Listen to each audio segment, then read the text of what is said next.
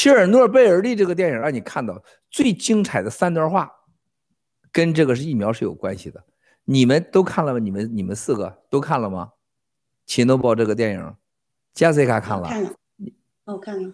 你跟我说你认为哪3段话最精彩？说是随便一段，煤矿工人那一段啊，每个人不同啊。但是我看了这个电影在世界上获奖，全世界啊专业人士评价，我觉得我自己认为最精彩。以后我又看了第2遍、第3遍以后，我跟他们真的非常高兴啊，都是一样的。最精彩的一句话就是他在法庭审的时候，切贝利这个局长、能源局长和这个科学家在法庭走到外面去，他说：“你看，我根本不重要，我实际上是个在莫斯科不被重视的人，结果来让我来负责这件事，他们也没有重视。”我什么都不是，他很难受，他也知道自己没有几年活头了。科学家说不是啊，你最不重要，你来了，交通人各方面都是你救了我们，你太重要了，你救了这一切。这段话太精彩了，这段话你看看你想到什么？一个官僚的腐败永远把好人推向一个让你负责任境地，但老天他真的就让他干成了拯救。切诺堡他最后还是挽救的很好，要不然整个半个欧洲就没了。这段话，第2段话就是什么？也是这个能源局长说，这个地方叫切尔诺贝尔利，在这之前是谁住的？犹太人被斯大林杀了，波兰人被干掉了，这个地方就没有人烟了。然后又来了现在住的人，他们认为只会死犹太人、死波兰人，他们永远不会死，所以今天该轮到他们死了。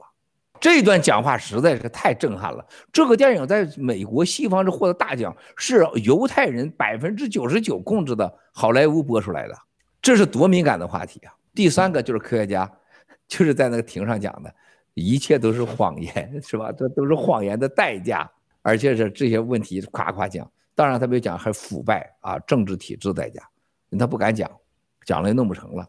这3段这是大家都是一样看待的。那么今天在这个疫苗上大家有什么感受了吗？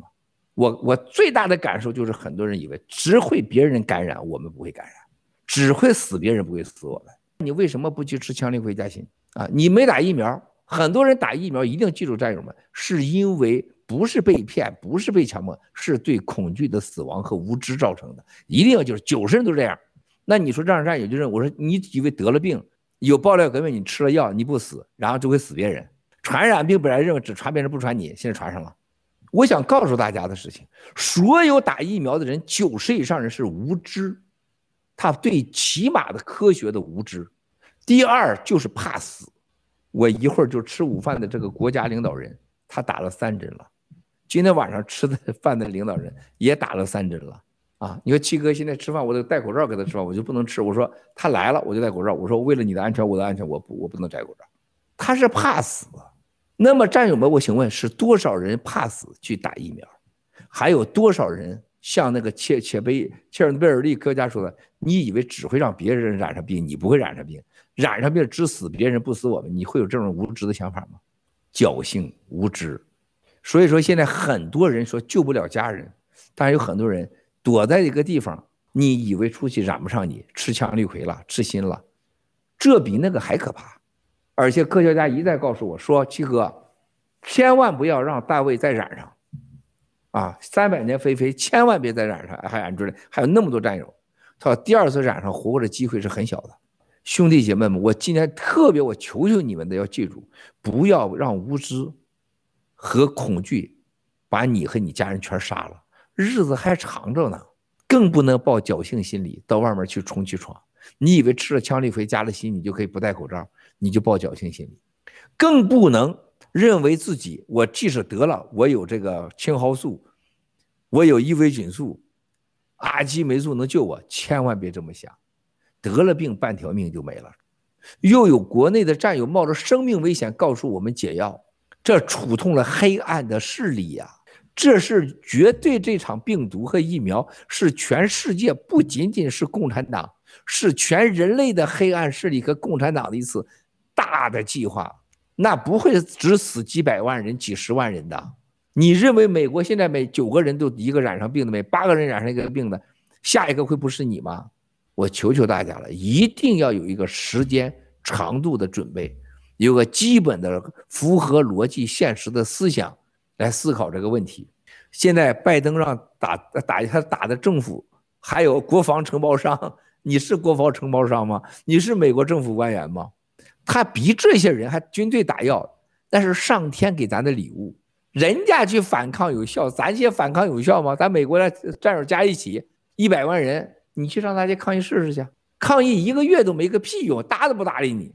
只有这些国防承包商、政府官员、部队上亿人口，人家才管用，这不是多大的礼物啊！他不管如何，去哥方打不了疫苗，我的敏感你们都看见，我这不是我自己编的，医生给我下令绝对不能打疫苗啊！郭文贵你们打疫苗是吧？啊，我也就是没有这个我也不会打，是肯定的。那你们现在应该是高兴，而不是担心。全世界这么多国家跟你切割联系，今天、昨天、一会儿啊，见的领导人都是啊，要找七哥来求七哥见面，老朋友了是吧？不就首先一个是冠状病毒、共产党的生化武器、疫苗到底有多大危害？你给我们什么建议？再一个就新中国联邦啊，咱有什么合作的？我一个最好的朋友，当时给我来说服我2次以后。我说我再给你重申一遍，任何人改变不了我灭共的决心，什么都可以谈，灭共是不可能的。不见我了，将近2年了，昨天来了，说我已经回到纽约了，他家就在纽约啊，他当然他是香港人，我回到纽约了，我要跟你见面，兄弟，你灭你的共啊，我也不灭共，我也不挺共啊，但是我要跟你谈谈世界的经济和金融，我对不起不跟你谈，要想听去这直播中听，说我说的话的直播中都已经说完了，你没有专场的权利。那么像今天跟我谈的事情，我说这疫苗和冠状病毒和世界经济、世界政治和没有共产党的世界会什么样？七哥会用七哥的郭氏英文很快的拽到他脸上，而让他终生忘不了。那么我花这么多时间跟战友直播，想是什么？让战友睁开眼睛看到世界的整个情况。美国印钞票不可能让美国的经济一直强下去。共产党现在闭关锁国，挑战全人类，把所有富豪全杀掉，共产党经济不可能强下去。美国和中国2个最大的经济体已经占了人类的60%-70%的 GDP， 他俩完蛋了，经济下去了，你觉得世界经济会好吗？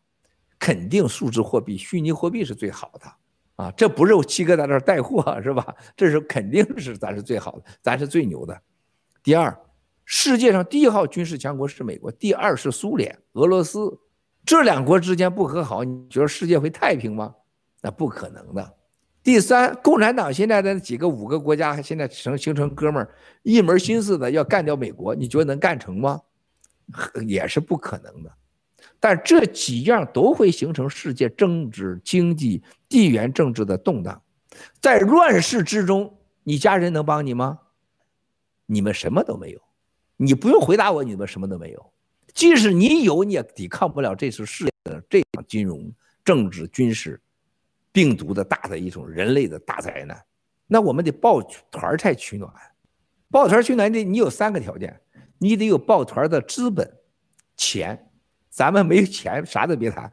新中国联邦要靠捐款，大家活下去早就饿死了，是吧？我们得有足够的钱。第2，有足够的人。